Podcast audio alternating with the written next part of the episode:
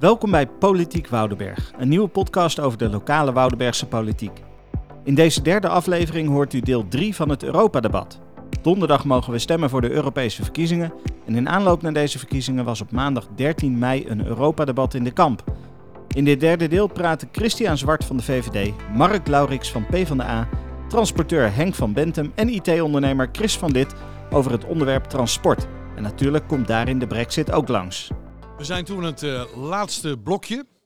Transport en digitalisering. Mag ik aan tafel uitnodigen um, kandidaat Europarlementariër namens de VVD Christian Zwart.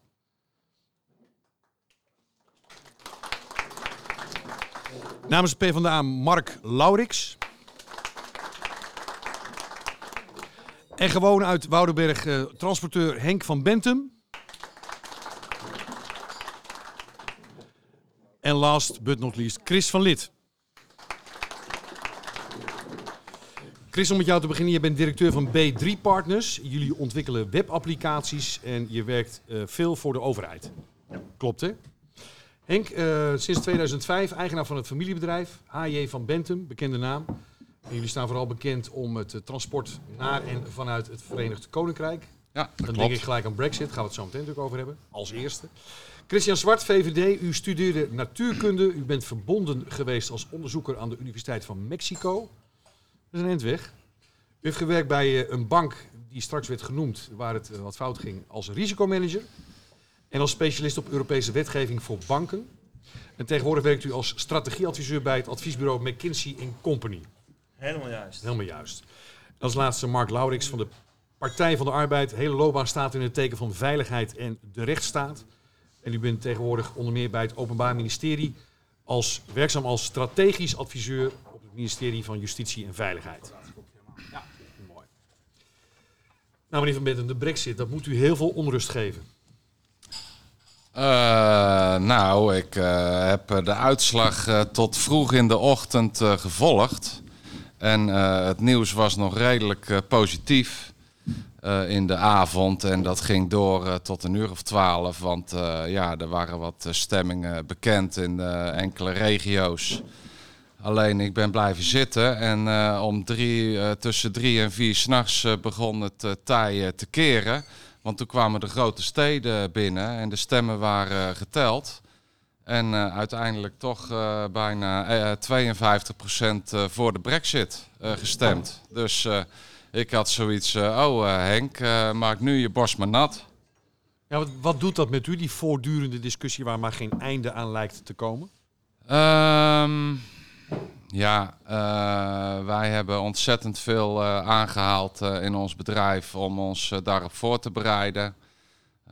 wij hebben een Brexit-team gevormd. ik heb de politiek opgezocht. Ik heb Mark Rutte opgezocht. daardoor ben ik. ook gevonden? Ik heb hem uh, inderdaad ook gevonden uh, via een, uh, een aantal kennissen van mij. Maar ook gesproken? En ook gesproken. Wat zegt u hem dan? nou, Mark, of meneer Rutte moet ik zeggen. ik maak me toch wel zorgen om de toekomst van ons bedrijf. Want ja, Brexit, alle seinen staan op rood. En vooral als je de kranten leest, moet je je toch wel heel serieus zorgen gaan maken. Nou... En uh, daar is het balletje eigenlijk gaan rollen. En toen hebben wij een uh, Brexit-team uh, gevormd, zelf. Niet door Mark, maar door Mark ben ik in contact gekomen met de heer Mulder, Anne Mulder. Hij is een parlementariër in de Tweede Kamer. En hij is ook belast met het dossier Brexit en weet daar heel veel van. En staat ook heel dicht bij Brussel. En volgt dus de politieke ontwikkelingen op dat niveau. Dus nou. daar heb ik mee uh, geluncht uh, in het Tweede Kamer uh, restaurant. En dat was buitengewoon aangenaam. heeft u ook wat bereikt? nou, nou in, in, die zin heb ik wat bereikt.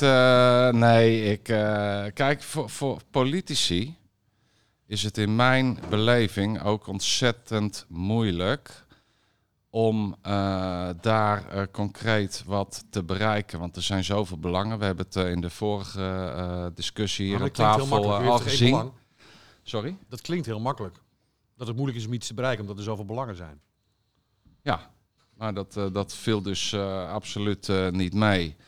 Eh, kijk eh, Engeland eh, aan, kijk naar het parlement in eh, Engeland, eh, wat daar gebeurt. Eh oeverloze discussies, eindeloze discussies.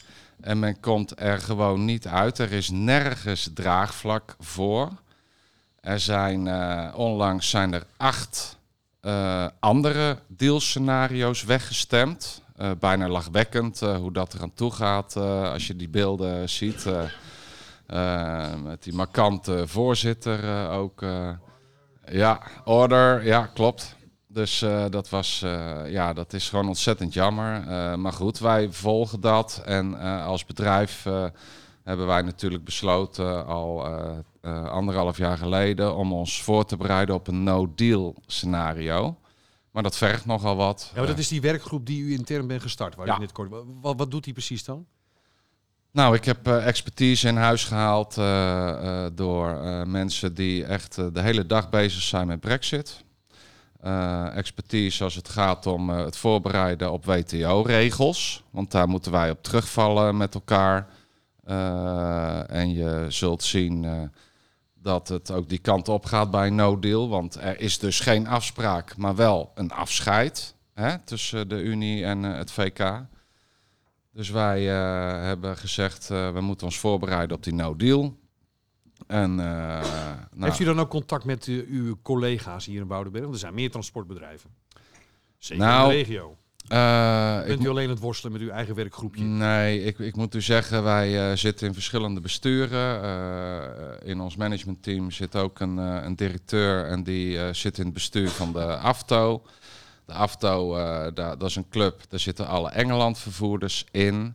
En die club die probeert via eh, TLN, en die staat ook weer vrij dicht bij de politiek, onze belangen te behartigen op eh, Europees eh, niveau. Dus wij staan heel dicht bij eh, het stukje digitalisering, eh, wat er in de Rotterdamse haven en de Amsterdamse haven is plaatsgevonden, heeft plaatsgevonden eh, met eh, Portbase, eh, eh, de connectivity, zeg maar, eh, voor de boekingen eh, te vereenvoudigen. En de vooraanmeldingen, die moeten gebeuren straks, de inklaringen, die moeten gebeuren via een heel eenvoudig eh, tik eh, op de knop eigenlijk straks te kunnen regelen. Maar dat heeft allemaal natuurlijk heel veel voet in de aarde gehad. Dus aan alle kanten proberen wij op de juiste terreinen te lobbyen en dicht bij het vuur te zitten. Er zitten twee politici bij u aan tafel, meneer Laurix, meneer Zwart. Wat kunt u voor meneer Van Bentem met Woudenberg doen? En al zijn collega's in de transportsector? De brexit is natuurlijk heel erg onzeker. De brexit is abs- absoluut zeer onzeker. En het is uiteindelijk de stem van het Britse volk die, die hier, eh, hierover gaat. Of ze, of ze eruit gaan of er niet uitgaan. Eh, wat, we, wat we wel kunnen doen, is natuurlijk goed nadenken over die verschillende eh, sce- scenario's die, die er zijn. En het, het rampscenario, dat, dat weet ik niet. Maar het, het ergste scenario voor u zou, zou het, het, no-deal, het, het wanordelijke no- no-deal eh, eh, eh, scenario met een, met een harde brexit. En het enige wat wij daar, daaraan kunnen doen, is zelf heel goed nadenken. Hoe gaan die douane for- for- for- formaliteiten aan onze kant eruit zien? En hoe waarschijnlijk aan de andere kant? En wat, en wat moeten wij dan doen om daar zo goed, zo goed mogelijk mee, eh, mee om te gaan? Is de politiek daar nu mee bezig? Eh, ja, ja, we zijn erover aan het nadenken. Hoeveel formulieren zijn het nu en hoeveel formulieren worden het dan? Hè? Net als eh, u daarmee mee bezig bent. En ehm, eh, eh, eh, eh, onze douane op orde maken. Maar goed, we kunnen natuurlijk heel weinig doen hoe de, hoe de Britten eh, eh, in het Verenigd Koninkrijk hun eh, douane op orde gaan. Ik, ik had begrepen dat ze een vliegveld ge- gereserveerd hadden om hun, eh, om vrachtwagens op te parkeren. Omdat de pro- pro- pro- procedure minstens 50 keer zo lang zou, zou duren dan, eh, dan nu. Dus dat er gigantische files. eh nou kijk, en wat, en wat, wat politici ook kunnen doen, is natuurlijk ervoor zorgen dat het niet naar zo'n zo'n harde brexit toe gaat. Aan de ene kant willen we duidelijk zijn in het Verenigd Koninkrijk. Hè, je, kan, je kan eruit stappen, maar dat is, hè, dat is niet gratis. Je kan niet eh, ge- ge- gebruik kunnen ma- maken van alle voordelen en niet, ehm, eh, en niet de nadelen hebben. Dus als je eruit wil, maar laten we dan wel in godsnaam zoveel mogelijk eh, met elkaar daar, daarover eens worden hoe, hoe dat er dan uit moet gaan, gaan zien. Dus Meneer zou heeft u of streven. de PvdA enige invloed op dit onderwerp? Ehm, ik zit er ook een beetje dubbel in, want uh, mijn Labour-collega's, uh, die kan ik nog niet echt uh, betrappen op een enorm verantwoordelijkheidsgevoel als het hier om gaat. Ik vind het dramatisch uh, hoe het afgelopen jaar uh, de brexit en alle stemmingen daarover in het, uh, in het Britse parlement, hoe die gegaan zijn. dat, wat je ziet wat er gebeurt op het moment dat politici geen verantwoordelijkheid nemen. Um, wat er vervolgens gebeurt is, dit is een wrang voordeel, is dat we hier ook in Nederland weer eens doorhebben hoe goed het eigenlijk is dat we Europese samenwerking hebben. Dat wij zo'n, dat we één markt in, bij die lidstaten hebben. Dat het enorm zegen is voor ons. het is knap dat zoveel ondernemers al verder zijn dan een groot gedeelte van de overheid in het, in het voorbereiden op die brexit. Um, ik werk zelf bij het ministerie van Justitie en Veiligheid, uh, wat je net al zei.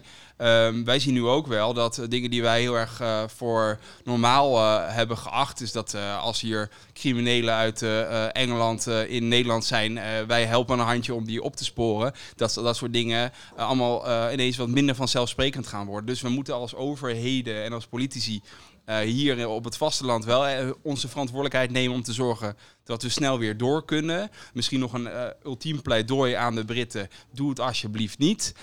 vraag nog misschien eens een keer aan alle Britse inwoners boven de 18. Uh, moeten we het op deze manier gaan doen of willen we misschien toch terug? Daar zou ik eigenlijk op hopen, want ik geloof wel in die Europese samenwerking waarbij we allemaal lid zijn van die Unie.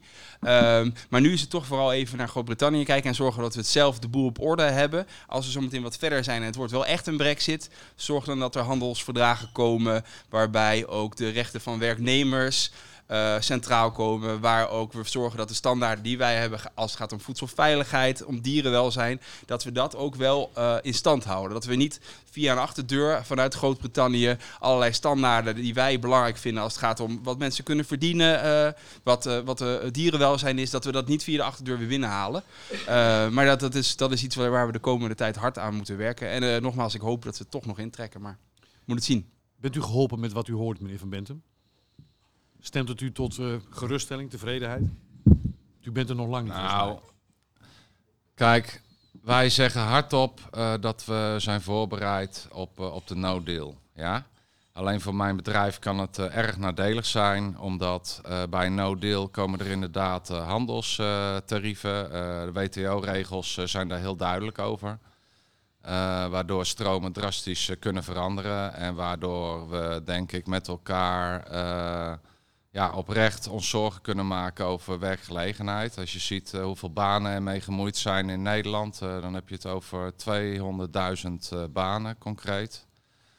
Denk ik toch wel dat, hè, dat we met elkaar toch wel een zorg hebben. voor ons de tweede handelspartner na Duitsland. Ik denk op Europees niveau verschrikkelijk jammer als de Engelsen er definitief uitgaan, omdat we zien dat qua netto betalers in de Unie eigenlijk de tweede netto betaler moeten gaan missen straks. Ik denk dat dat een hele grote zorg wordt voor de Unie en we ons af moeten vragen, als ik dat ook op landelijk politiek volg zelf. Wordt daar achter de schermen toch wel hier en daar wat zorgen over gemaakt. Ja? Dus ik denk uh, dat het al met al nog een veel, veel breder probleem is als alleen voor mezelf. Ik probeer me daarop aan te passen. Ik probeer flexibel te zijn. En ik probeer heel dicht bij de klant te kruipen. En ik probeer op de stoel van de klant te gaan zitten. En de klant natuurlijk gericht advies te geven over wat te doen. En hoe je zo goed mogelijk voor te bereiden. En dat is voor ons tot, tot op heden uitgepakt als zijnde een voordeel omdat er veel mensen afhaken op de UK en wij, wij juist uh, proberen op te schalen. Ja? Alleen, uh, ja, ik, ik maak me oprecht zorgen als het gaat om de toekomst van de Unie. En uh, dan straks veel even het, het, woord Thierry Baudet. ik hoop niet dat dat in het publiek verkeerd is gevallen. Ik ben absoluut alles behalve uh, extreem. Ik, ik probeer altijd ja, consensus te vinden, ook denk ik door mijn politieke keuze en zeker niet op Thierry Baudet. U bent geen stemmen van, geen stiekeme stemmen van Thierry? Nee, zeker niet. Hey, even wat anders. Eh, meneer Zwart die pleit voor gelijke regels rondom rij- en rusttijden, beloning, ga ik het zo over hebben, tolheffing en vignetten, want dat stimuleert Europees internationaal vervoer. Klopt toch, meneer Zwart? Eh, beloning, als we het daar eens over hebben in de transportsector. Eh, de loonkosten van een gemiddelde chauffeur bij u ten opzichte van een chauffeur uit, eh, laten we zeggen, Bulgarije. Eh, nou, ik zal u vertellen, eh, schrik niet. Eh, dus lang leven de Unie, maar daar hebben we als sector mee te maken. Wij zijn een internationaal transportbedrijf, dus, maar wij verlonen dus onze internationale chauffeurs. zeg, stel even dat dat 100% is. Mijn Bulgaarse collega transportbedrijf, die beloont ten opzichte van mijn Hollander maar met 10%. 10. Dus Hè? een chauffeur Dus uit de verschillen- 100 verdienen en een Ja. Bulgaarse die verdient 10. Het verschil is 90%. Ja? En ik denk dat we op Europees niveau natuurlijk nooit draagvlak eh, gaan vinden als het gaat om, eh, om gelijke beloning. Want de belangen zijn veel te groot voor Polen, eh, Bulgarije, eh, Roemenië. Die hebben natuurlijk nu eh rijden snelweg op en je ziet hoe laat het is natuurlijk. eh in Meneer de Zwart, Unie. het is uw stelling. Herkent u dit punt, wat hier wordt aangesneden? Loonkosten van andere landen echt beduidend lager en dus heel andere concurrentie? Ja, nee, dat is, dat is natuurlijk eh, gewoon Goed in de microfoon.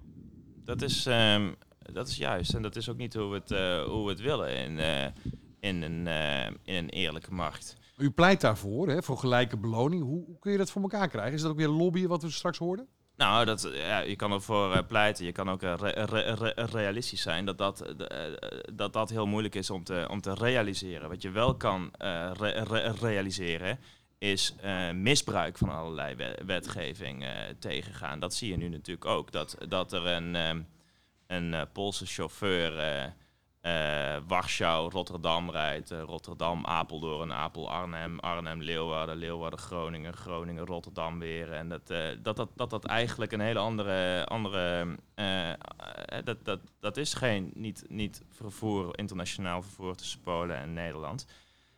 Dat is één. En twee, eh, als je ehm, eh, lang genoeg in Nederland eh, werkt, dan kun je, kun je van de Nederlandse faciliteiten ge- ge- ge- ge- gebruik maken, zoals uitkeringen. En er zit dan een, ehm, zit dan een sollicitatieplicht bij. Maar ja, als iemand in, terug in Warschau is, dan is het voor ons natuurlijk heel erg lastig om te kijken of, of, of die, sollicita of die aan het solliciteren is. Hij zegt ja. En, en wij weten niet of het ja is. Nou ja, dat soort dingen, da- daar kunnen we wel iets aan doen. En dat moeten we dus ook doen. Meneer Laurens, die zat te knikken. Nou, Wat kunt u doen? het, het grappige is dat we VVD en PvdA voor een groot gedeelte met elkaar eens zijn dat het goed is. ehm, ehm, dat er op deze manier geen misbruik wordt gemaakt. Tegelijkertijd eh, denk ik dat het goed is eh, om het om te draaien. Te zorgen dat iedereen in de Europese Unie, een, eh, nou, zeker voor dat land, sociaal minimumloon kan verdienen. Eh, op dit moment worden eh, ja, toch wel gewoon collega's van elkaar, of je nou uit Bulgarije komt of uit Nederland, als je chauffeur bent, tegen elkaar uitgespeeld. Ik ben het eh, eens dat het lastig is om te realiseren, maar het is ook geen. Eh, ik ben niet de politiek ingegaan om geen dromen te hebben, zeg maar. Eh, volgens mij moet je ervoor zorgen eh, dat je er alles aan doet dat op het moment dat je hier rijdt als chauffeur uit Polen bijvoorbeeld, dat je hier ook gewoon fatsoenlijk beloond wordt. Da- daar is nog een heleboel voor te doen. Maar ja, dat is nou net waarvoor je het Europese parlement in kan gaan, zeg maar. Nou, u pleit voor gelijk werk, gelijk loon, hè?